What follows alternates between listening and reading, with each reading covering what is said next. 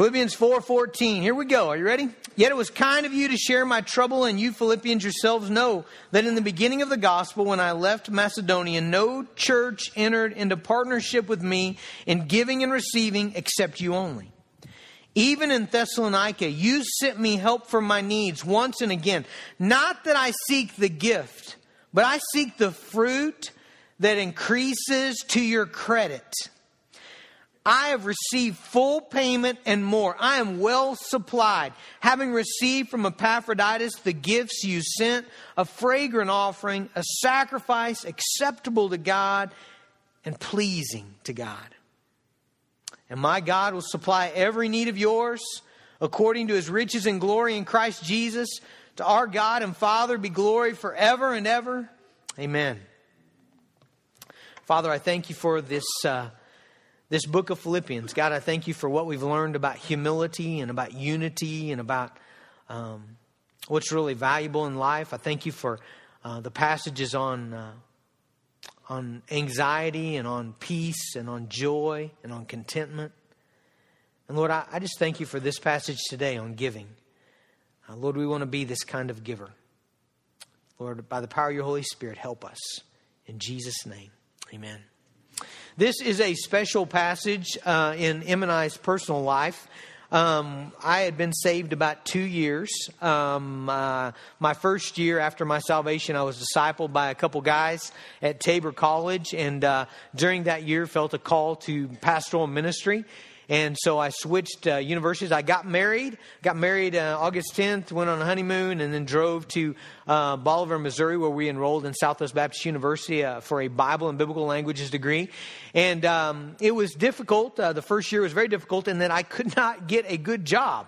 Uh, it was very, very hard on me. If guys, you know how that is. If you've ever struggled to get a good job, um, I needed to provide for a wife now and, and a family, and um, uh, I, you know, I'd always worked in western Kansas and that area, and I had all kinds of skills in uh, heavy machinery operation and farming, and worked for cattle corporations. And and I, I got there and I applied at every grocery store, every fast food place, every, and nobody would hire me. Nobody. I mean, it was just, it was really a bummer. And finally I got a job as a janitor, which was great. I, I, I did not mind that job, but it was minimum wage and they would only give me so many hours per week. They started me out only so many hours a week. It really wasn't enough to provide for my family. It was all I had. And we had some savings. I had had some savings from uh, working all through high school. And so we were kind of living on that and Emma's savings. And um, we, uh, about midway through the year, it just, man, it was things were really tight. We're trying to buy books, trying to, you know, pay for our apartment, and we were both full time students. And so I'm, I'm heavy, just a heaviness about this financial situation. I got off work, and Emma was about 30 more minutes to get off work, and so I was going to walk to where she worked. And so in, in, my walking across the campus, I stopped at a prayer chapel, and I, I went inside that prayer chapel, and I was just praying about uh, our needs and just asking God to provide, give me another job, something.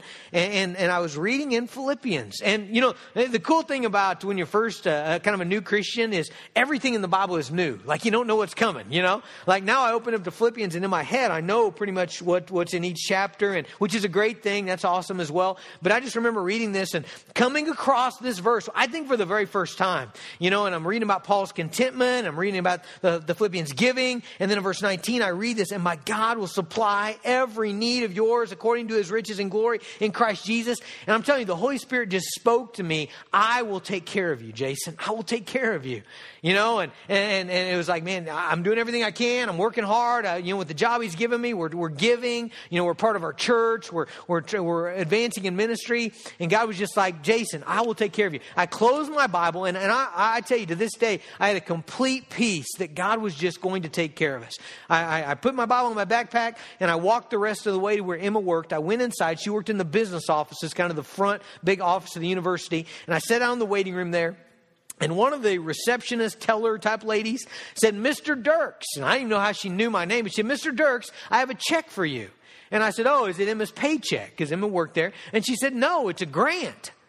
And I said, a grant, you know? And it went over and it was, sure enough, it was this grant from Missouri, this, this thing, and I had, I had won it. I had been awarded it. I didn't apply for it, my friends. I mean, to this day, I tell you, I did not, I did not know to apply for it. I didn't know it, it existed. And somehow, in the middle of the semester, you know, they award that stuff at the beginning of the semester. That's when all that comes in, your financial aid. I'm in the middle of the semester and I get this, and I remember asking her, why is it coming in now? She says, I don't know, you know, but I, it was $1,500. Now, I did a little math in, in, in, in my, in my office, and I, I, want you to know how $1,500 was for us at that time. The percentage of my income then, to, to, based on my income now, it would be like getting like a $15,000 check for, you know, for, for probably most of us today. I mean, this was huge. This was, was more money than I would make in four or five months, you know? And, and so, wow, you know, and I just remember this verse being engraven in my heart and my mind just through that experience of God's incredible provision. I've never forgot uh, of, of how God spoke to me through this verse. So it's a special verse in my life. And, and really, what, what, am I telling you here today? Okay, well, I think what a lot of you just got from my story was we're all going to get big checks because we talked about this verse today, right? I mean, tomorrow, everybody's going to be waiting by the, you know, where's Mr. Chenoweth? Come on, come on, you know, where's the mail? It's coming. Hey, I'm not telling you that. And kind of the bad news is I've read this verse about a thousand times since then in the 20 years since then, and big checks have not always come. So, uh, you know, I'm, I'm not telling you, this is not a genie in the bottle that you rub and you get your three wishes. Not that at all. In fact, what this passage is, again, if you remember from last week, it's Paul's thank you to the Philippian church. These Philippian believers have, have sacrificed and gathered together an offering and they, they've sent it to the apostle Paul to take care of his needs in ministry, all right? And this is the second half of Paul's thank you. Okay, if you remember last week was the first half of his thank you, and it kind of went like this. Guys, thank you so much for your gift, but I want you to know I'm content with it or without it. Okay, remember Paul saying that? I, am completely supplied. I'm completely sufficient. Paul taught us I have learned the secret of, of, of, of, having one piece in my puzzle. It's Jesus. If I've got Him, whether I got a little, whether I got a lot, I'm content. I'm completely at peace and at rest in God's provision over me. So that was last week. This week, he switches gears and he talks about the givers. Okay, what does this gift mean to the Philippians who gave it? All right, and, and, and I love how he begins this passage and that he describes what does it mean, what is a picture, what is a description of a giver. And there's two things he talks about here. The first is in verse 15. It says, And you Philippians yourselves know that in the beginning of the gospel, when I left Macedonia, no church entered into partnership with me in giving and receiving except you. So, first of all, he calls them partners in the gospel, okay? He says, I'm in the gospel ministry, and when you all gave sacrificially to me, you're a partner in that gospel ministry, okay? So, it's kind of the picture of, of joining together for the good of the gospel, for the glory of God, okay? That's what it means when you give, okay? When you give to a mission organization, when when you give to a ministry, when you give to your church, what you are is a partner in the gospel, okay? You're, you're, you're, you're getting behind the plow and you're helping pull this thing, okay? For the good of the gospel, for the glory of Jesus. Now, the second picture he gives in verse 14, he says, Yet it was kind of you to share my trouble, okay? I really love this to share my trouble. What, what, what are they doing by giving, by giving to Paul? They're sharing his trouble, his struggle, all right? Now, here is the reality. I don't know if you're aware of this, but for the gospel to go forward, there's got to be somebody who pays the price, okay? That's just the way God has wired this thing, okay? It's always by the Holy Spirit, always through the power of the Holy Spirit, but you know what? Somebody has to pay the price. If you're here today and you're a believer, you know what I know? Somebody, somebody brought the gospel to you. Somebody paid paid the price for that to happen. Somebody put on a children's program in which you came to and you heard about Jesus. Somebody put on a VBS. Somebody paid the price for that. Somebody worked in that. Somebody drove a bus that brought you to a church so that you could hear the gospel. Somebody at your workplace sat down and shared the gospel consistently. They paid, somebody's going to pay the price for that. Somebody's going to pay the struggle, and it's always a struggle, is it not? I mean, it's hard. It's hard to sow the gospel into your children. Have you tried that? It's not as easy as it might seem, is it? I mean, there's a whole aspect of living it out and communicating it effectively and praying over them. I mean, I mean, it, it's hard to get the gospel into your neighbors, into your into your community, into our world, into Guatemala and India. There's a price to be paid for all of that. It's going to be hard. Listen to what Paul says in Colossians 1, okay? So just in my Bible, it's the next page. Colossians 1 24. Paul says, I rejoice in my sufferings for your sake, and in my flesh, I'm filling up what is lacking in Christ's afflictions for the sake of his body, that is the church. That is a beautiful picture, isn't it? The picture is of, of Jesus suffering for us, right? Suffering to purchase your redemption, okay? And then, and then, and then the gospel goes out from there into people's lives. And Paul says, I want to be a part of suffering filling up what's lacking for the gospel to go forward. Jesus suffered for the gospel. He suffered to give us new life. And now I want to suffer as well to bring the gospel into other people's lives. I want, I want to be a part of paying the price. And, and so Paul says, as givers, as those who have given in the gospel ministry, you are people who not only are partners in the gospel, but you are those who, who share in the struggles, the trouble of the gospel. You're of those who pay the price, the relational price, the, the, the work price, the organization price, the money price for the gospel of Jesus Christ. And so the Philippians have done that for Paul. Now, what does that look like for them? Well, they, obviously they prayed for Paul, they, they took up an offering for Paul, but then, you know, there's more involved, isn't there? Notice in verse. Uh, uh, 18, I'm well supplied. I'm going to receive from Epaphroditus the gifts you sent. You know what's really cool is we just go back a page in our Bible and we get the story there. Okay? What's the story about this guy named Epaphroditus? Well, he's, he's one of them, right? So it'd be like if we raised up money for India, which we're doing right now, for missions, and we said, hey, we need someone to go. Fred, Fred, you're going to have to quit your job and we're going to send you to India for a year. Sorry, Karen. You know, and, I mean, that, that's what happened, right? I mean, there's this guy and he's got to take the offering. It's 600 miles from Philippi to Rome by land. We don't know if he went by land or by sea. Sea would be a little bit less if you got a boat ticket, okay? But someone's got to get the offering there. That someone was Epaphroditus. Listen, listen to his story. Verse 25 of chapter 2, Philippians 2 25. I have thought it necessary to send to you Epaphroditus, my brother and fellow worker and fellow soldier, your messenger messenger and minister to my need. For he has been longing for you all and has been distressed because you heard that he was ill. Indeed, he was ill, near to death. But God had mercy on him, and not only on him, but on me also, lest I should have sorrow upon sorrow. I'm the more eager to send him, therefore, that you may rejoice at seeing him again, and that I may be less anxious. So receive him in the Lord with all joy, and honor such men, for he nearly died for the work of Christ, risking his life to complete what was lacking in your service to me. The guy takes the offering, he stays there and ministers to Paul for maybe, maybe years, months at least. And while there, he gets sick. He almost dies. I mean, here's a guy who's paying the price for the gospel to go forward. And so Paul describes the Philippians as givers, as people who are paying the price, who are saying, man, sign me up. I, I want to be a part of the gospel going forward in the world. Now, one of the questions that this text answers that I think is a great question is that who is more blessed, the giver or the recipient of the gift? Now, take God out of the equation. Okay? Maybe you're here today and you're not sold on this Jesus thing yet. You know, you kind of like coming to church, you kind of like being religious, but you've not given your life to Christ. You're not really trusting Him. You're, you're, not, you're not all in, okay? Let me tell you, who's blessed, the giver or the recipient? The recipient. I mean, hello, right? I mean, that's obvious, right? I mean, if, if I got $20 in my pocket and, and I give it to Bonnie so that she and Kenny can go get lunch, who's blessed there? Bonnie, if you take God out of the equation, right? I mean, they get to go eat, right? I still get to go eat, but three of my kids don't get to, right? The three big ones, they don't get to eat. You know, that's the 20. You know, at McDonald's, they don't get to eat, but the rest of them do. So who's the winner there? Well, Bonnie's the winner, and I'm the loser if you take God out of the equation put God in the equation, things change drastically, okay? Look at verse 17. This is an interesting verse, okay? Paul says, Not that I seek the gift. Paul is not all that revved up about the gift. He's thankful. Man, they've been a partner in his ministry. He's received this, but that's not what he's excited about. He says, But I seek the fruit that increases to your credit. All right, think about that. Paul says, I'm excited about the fruit. Okay, what's fruit? It's produce, it's production, good things, okay, that this is producing, that is increasing in your account, your, your credit, in you. Okay? So Paul says, Man, I'm so excited about your gift, excited about Epaphroditus coming. I'm going to send him back soon. He's been a great help to me. Thank you, thank you. But I want you to know I'm completely content. God supplies all my need. And I want you to know I am more excited about what God is doing in you through the gift than what he has done in me through the gift. All right?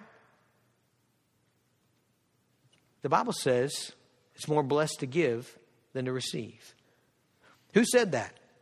By golly, it was Jesus. Okay, that kind of settles things, right? Whenever we're asking the question, who's more blessed, whatever Jesus says is probably right, don't you think? Acts 20, 35, listen to it. In all things I've shown that by working hard in this way, we must help the weak and remember the words of the Lord Jesus, how he himself said, It is more blessed to give than it is to receive.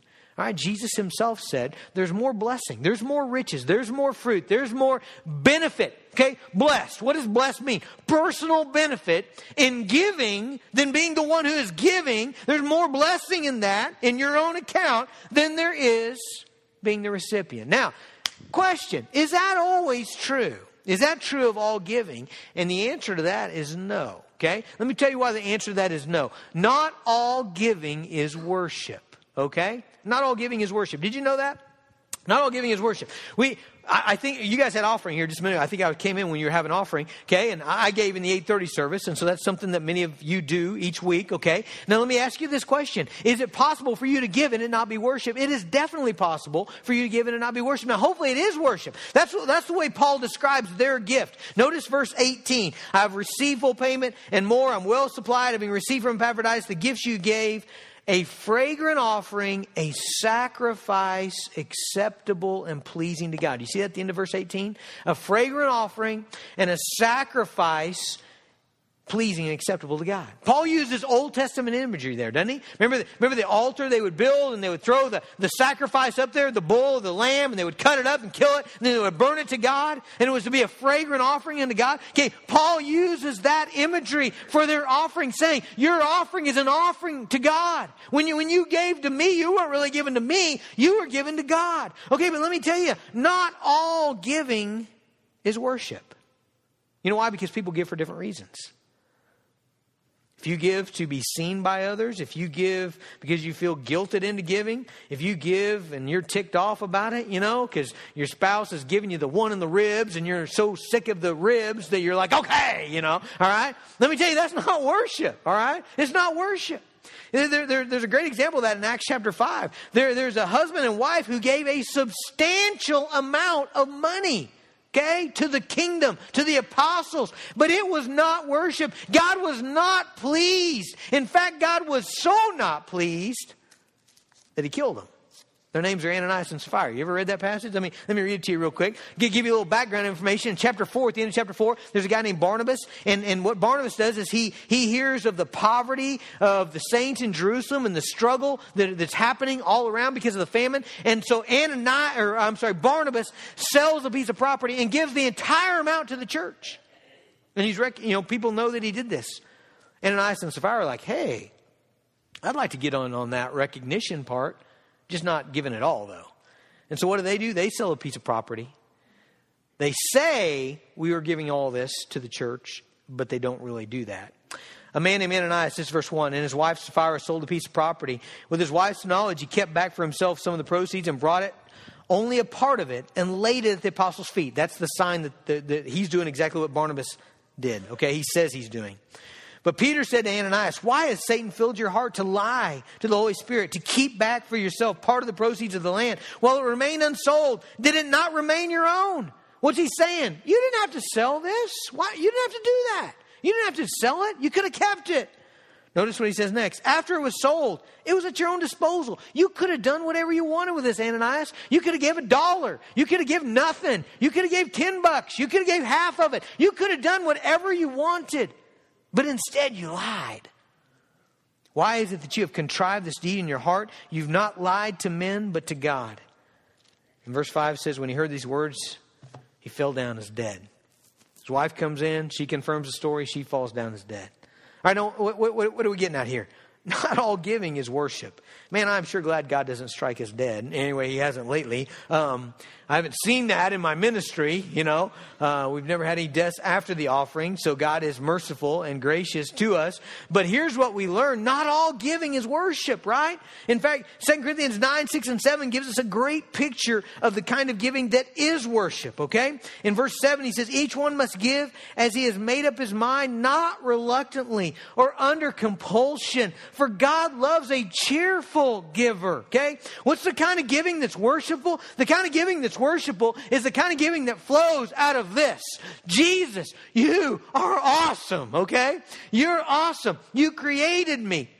You sustained me. You looked down upon me in my sinful rebellion, and you said, out of love, I want you in my family. And then, Jesus, you came and you put on human flesh, and you lived a perfect life, and you died a brutal, sacrificial death in my place for my sins. And, and then you rose from the dead. You defeated death and the grave and sin. And, and, and I'm joined to you now through faith, and you're going to pull me through death and pull me through the grave grave, and all the way to new, new life in the new heavens and the new earth forever and ever in fullness of joy and pleasures forever. Jesus, I want to give to you. Man, I want to give to you. I, I, I, I want to out of love. I am excited about it, Jesus. That's the kind of giving that's worshipful. Okay? That's, that's the kind of giving that Paul is talking about here. That, that actually the giver is more blessed than the receiver. So it's our joy to give when it's worship. You know, this is one of the reasons that I don't get real cranky about people taking advantage of, of, of giving. I mean, I, let me tell you, I mean, I, am a big, big proponent of labor's love. I give to it out of my personal giving every week.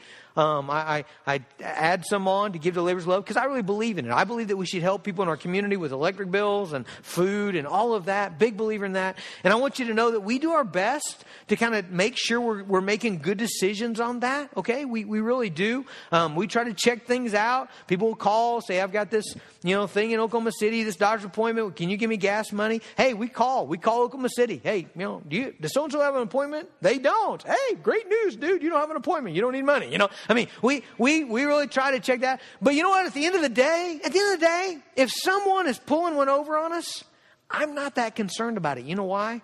My gift is actually not going to you. It's going here. Okay? You get it? You know, I, I, know some of you have a hard conviction. You don't ever give to anybody on the side of the road with signs or anything like that. I just don't have that conviction. You know why? I try my best to, hey, does this person needy? But uh, maybe they got a Ferrari around the corner. I don't know. You know, but as long as I don't know, hey, I'm okay giving if God leads me. You know why? Because my gift is not really to them. It's, it's to God. All right? It's an act of worship to God. So, while there is blessing, uh, there is blessing to be the recipient. The real blessing is the blessing of the giver. Now, let me tell you why I know that the real blessing is always the blessing to the giver. And it's because actually God is always the giver. Okay? Now, now follow my reasoning here. You're really never the giver. Okay? You, God is always the giver. Okay? You never get one over on God. You know, you, you understand what I'm saying there? You know, you know when you buy somebody dinner and then the next time what happens? They got to pay you back, right? They got no, no. You got it last time. It's, it's mine. Okay, God's never, God never says, "Oh, you got it last time." You know, come here. I, I, I, owe you one. God never owes you. There's several reasons why He never owes you because you don't actually own anything. Okay, that's number one. All right. First Corinthians four seven. Everything you've got, your ability to make wealth, your your your your brain power, your strength, your opportunities, the fact that you were born here in this country with all of these opportunities and not in in in Calcutta in the slums, all of that is God's grace dumped in your life, okay? So you're, you're not ever really the giver. God is always the giver. But an even bigger reason than that, that God is always the giver, is because He has given you the greatest gift of all, Jesus Christ. All right, listen, listen, this is really cool. In Philippians, remember in our passage here, Paul describes their gift as a fragrant offering, a sacrifice unto God. Listen to Ephesians 5. Therefore, be imitators of God as beloved children and walk in love. This is Ephesians 5 1 and 2. As Christ loved us and gave himself up for us, a fragrant offering and sacrifice to God. Same, same language. Okay, what's God given you? Let's, let's not talk a nice house. Let's let's just hold off on vehicles. Let's hold off on job. Let's hold off on children. Let's hold off on family. Let's hold off on friends. Let's hold off on church. Let's let's hold off on all of that. Okay, we we could pile that stuff up forever. But let's just look at the big thing. What has God given you? Jesus. Okay, you've been given Jesus. You've been given the body and the blood of, this, of the sanctified Son of God who gave himself up for you, okay? To pay your penalty, to, to, to, to bring forgiveness of your sins, to, to connect you to life eternal, to give you the Spirit of God, to give you victory over sin. You've been given Jesus. How are you ever going to compete with that?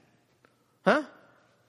You, you, what does your big gift look like now? You know, I mean, there's times where I'm like, man, you know, we, we I was gone to, to Guatemala, and so I missed a week, you know, in giving, and and then and then I, I also we had some uh, extra income come in, and so I, last week the check I wrote, I was like, wow, Jason, that, that's pretty big, you know. I'll stack that up to what I've been given. Well, now it's pennies. It's pennies. It's small. Because I, have been, I've been given Jesus. And, and, and, so you follow this thinking out in the New Testament. And, and, man, Paul says you should have great confidence that God is always, He'll always be the giver in your life. Listen to Romans 8.32, okay? If God has given us Jesus, what does that mean? All right? Romans 8.32, listen. He who did not spare His own Son, but gave Him up for us all, how will He not also with Him graciously give us all things? All right, if, if God didn't spare Jesus, if, if God looked you in the eye and said, Here's what I'm going to give you. Come, come, son, son of God, glorious son of God, most precious being in the universe, most powerful being in the universe. Come here, son, Jesus. I'm giving you Jason. I'm giving you Jesus. Man, how can we not expect it? He's going to take care of what we need, isn't he? I mean, he's, how can we not think that he will give us all that we need? You know what? Considering what God has done for us, is He not always the giver? Listen to Mark 10. This is Mark 10. This is Jesus speaking. Truly I say to you, there is no one who has left house. Okay, that's pretty big sacrifice, isn't it? I don't, I don't know anybody who's actually abandoned their house for the gospel. Or brothers, or sisters, or mother, or father, or children, or lands for my sake and for the gospel. Who will not receive a hundredfold now? In this time. Okay, stop right there. So, what, what, did Jesus just say? You know what he said? He said, There's nobody that really ever makes a sacrifice for me, okay? I mean, no matter what you give up for God, no matter what you give up for the gospel, God comes in there through his incredible creative power and he takes care of you in magnificent ways, a hundred times more than anything you gave up for the gospel. Now, in this time, then it gets even better. Listen, let's keep reading. Now, in this time, houses and brothers and sisters and mothers and children and lands with persecutions, and in the age to come, eternal life. I mean, that's, that's the promise of Jesus. Now, here's where it gets tricky, though. What if, what if your idea of what is valuable is very limited, okay? Now, now here, here's where people get disappointed. Let's say your idea of what is valuable is, is all packed into a nice vehicle with cool rims and a good, good house, a good address, okay? So that when you pull up in, in line to pick up your kids at the school, you look down the line, you're like, yeah, buddy, you know? There's, there's, there's pastor. Look at me though. Look at my rims, you know? I mean, if, if that's, if, if your whole, if your whole thinking is what is valuable in life is material possessions, I, I you are going to be disappointed probably. You are. You know why? Because God is better than that. Man, He knows what you need. He knows what you need in here, okay? He knows what you, haven't we been talking about it in Philippians 4? Rejoice always. Again, I'll say rejoice. The peace of God that surpasses all understanding. Be anxious for nothing, right? Be content in all things. He knows what you need in here. He knows what your family needs. He knows what your kids need. He knows, he knows your situation. And you know what he wants? He wants to give you better stuff than rims. I'm glad Pastor Daniel's not here because he's got nice rims on his car. He'd think I was talking about him. He's preaching at Crown Heights, so don't tell him.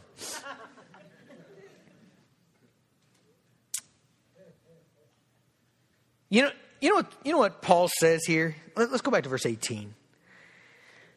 Uh, no, verse 17. Not that I seek the gift, but I seek the fruit that increases to your credit. Your cre- where, what's your, where's your credit? Did you know that you have a spiritual account? Have you always dreamed about someone calling you up and saying, you know, did you know that you've got this account? You know, it's got a million. Have you ever dreamed about that? You know, this, oh, I didn't know I had it. Okay. Well, here it is. Okay. It's true. Matthew chapter 6, verse 19. Do not lay up for yourselves treasures on earth where moth and rust destroy and where thieves break in and steal, but lay up for yourselves, here it is, treasures in heaven. How, how's that possible? You, you, you have an account there? Did you know you did? Treasures in heaven where neither moth nor rust destroy, where thieves do not break in and steal, for where your treasure is, there your heart will be also. How about 1 Timothy? 1 Timothy chapter 6, verse 17. As for the rich in this present age, charge them not to be haughty or to set their hopes on the uncertainty of riches, but on God, who richly provides us with everything to enjoy. They are to do good and be rich in good works, to be generous and ready to share. Listen to this, verse 19. Thus, storing up treasure for themselves as a good foundation for the future. All right, G- Jesus talks about this account that we have. Okay? So, so there's this account in the future, all right? And it's this place we're going to live in the new heavens and new earth for, for billions of years, okay? In fullness of joy and pleasures forever. And there's an account there that you're able to push things to now. Is that exciting to anybody? Or are you all short term thinkers? You know? That's the plague of America, by the way, short term thinking. Did you know that? I mean, there's some people that, that they live for today. Today. What do I, I mean, never thinking beyond today. You know? Well, I'm asking you to push not only to next month and next year, delayed gratification, but what, what about, what about forever? Okay? There's an account there. Right? And the, and the Bible has this continual barrage of, of verses. Proverbs 11, 24 to 25. He who waters will himself be watered. Proverbs 19, 17. Be gracious to the poor man. Eh, eh, eh, being gracious to a poor man is lending to the Lord, and God will repay him for his good deed. Proverbs 22, 9. The generous man will be blessed. Proverbs 28, 27. Luke 6, 38. 2 Corinthians 9, 6. He who sows sparingly will reap sparingly. He who sows bountifully will reap bountifully. All kinds of verses that tell us there's this spiritual account that God is is filling up as we push the gospel out, as we make sacrifices and give generously to Him. Now, friends, I am not telling you what we call the health wealth gospel. Let me tell you what's different about what I just told you and about the health wealth gospel. Okay, what I just told you, you need to be a partner with God. God is the biggest giver in your life, and so you should give as an act of worship, trusting God to take care of you in ways that you don't even know and to give you exactly what you need. Okay? And, and, and to fill up your spiritual account that's coming. Now, here's what the health wealth gospel tells you. Health wealth gospel says, hey, if you want to make more money, because money's what we all want, right? Uh, money's what we want, right? We want we want to live high right now. Then you got to give money, and if you'll give me a thousand, then God will give you 10,000. If you'll give me 10,000, God will give you 100,000. If you give me 100,000, God will give you 100 million, right? I mean, okay, let me ask you, in that equation, what is the treasure? Is it Jesus? No. Jesus is just a broker, right? He's a vending machine. He's, he's a wire transfer. That's all Jesus is. Jesus is not the treasure. Money's the treasure. Okay, that stinks, okay? Don't listen to those guys. Quit. Quit. I know some of you do. Quit, okay? G- Jesus, Jesus is the treasure. Now listen to verse 19. And my God will supply. Okay, he's talking to givers here. Here's Paul's confidence. My God will supply every need of yours according to his riches and glory. Here's the big question What is every need? Okay? What can I count on God supplying? All right? What is every need? Well, let, us unpack a little bit. 2 Corinthians 9 gives us, I think, a really good kind of angle on this. Um, it's, a, it's, a, passage on giving. And in verse 8, it says that, you know, as, as you give, God's going to God's gonna make you abound in every good work. Okay, so God's going to give you the ability to continue to do good works. Okay, that, that's clear. Verse 10, He who supplies seed to the sower and bread for food will supply and multiply your seed for sowing. And, and so one thing we could say is, okay, here's what's clear is that, that what, what, what Paul says here is that God's going to give you everything you need to continue to minister, to continue to be a giver, to continue to push the gospel out. God's going to give you everything you need for that. Okay?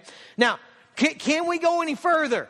I think we can, but we got to be careful. Okay? Because what's, what's real is my life is about the mission of God, but I also got to have a place to live, right? And also got to have, you know, something to drive, to get around. I got also got to have medical care. And so there's other things in my life, right? That, that I don't know if they're needs or wants, depending on where you live, depending on, you know, your culture. But so, so can we go a little further? I think we can, but we have to be careful. And here's what I would ask you, okay? Here's what I would ask you as you, as you pray, God, supply my need. I want you to answer the question, what if God, what if God spoke out of heaven and said, your need for what?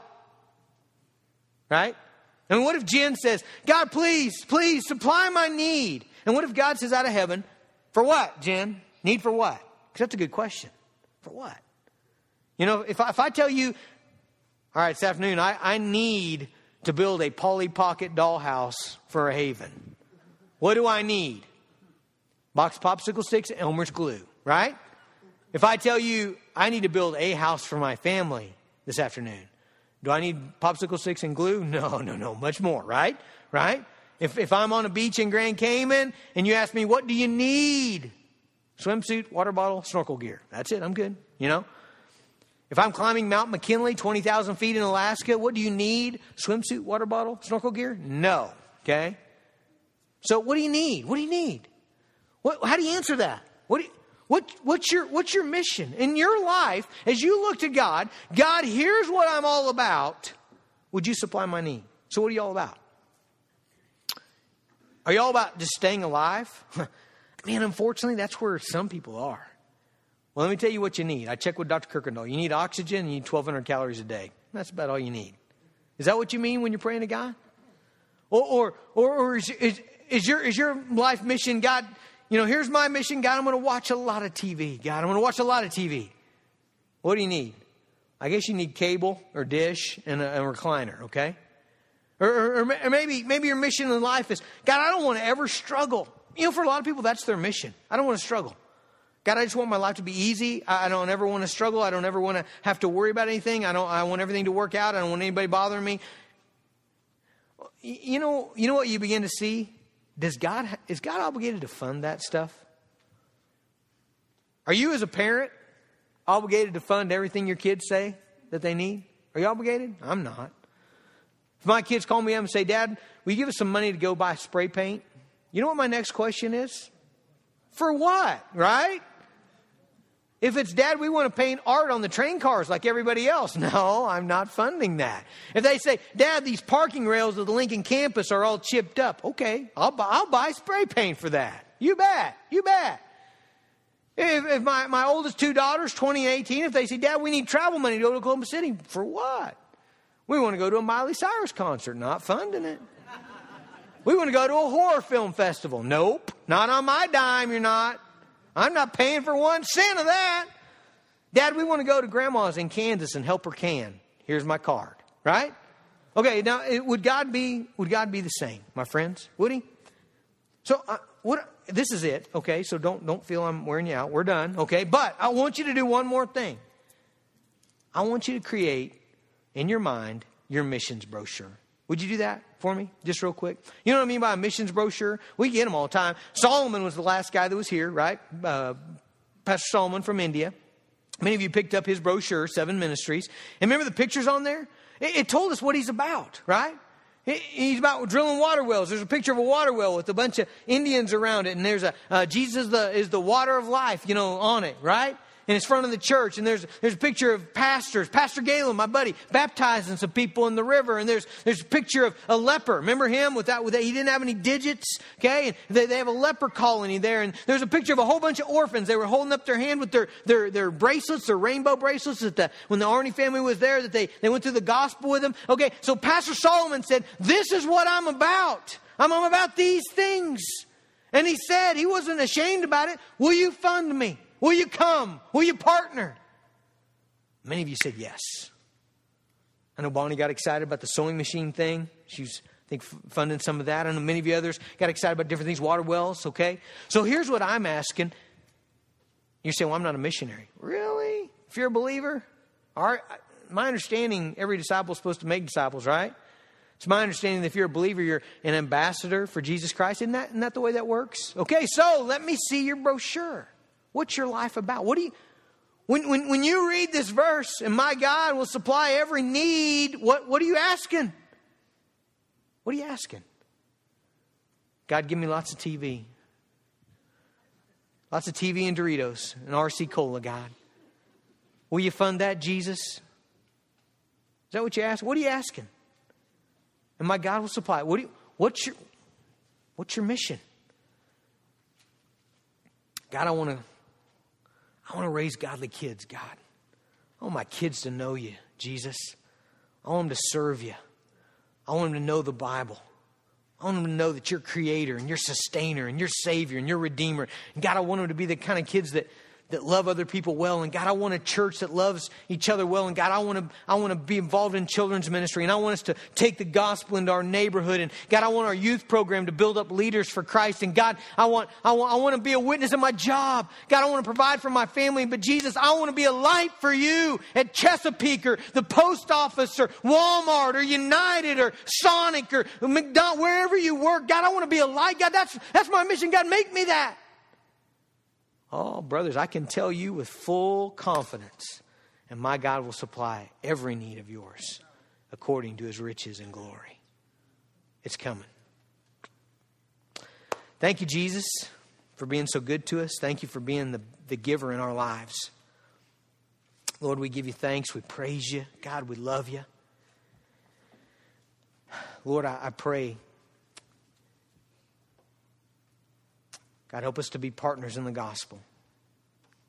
God, help us to be on mission. In Jesus' name, amen.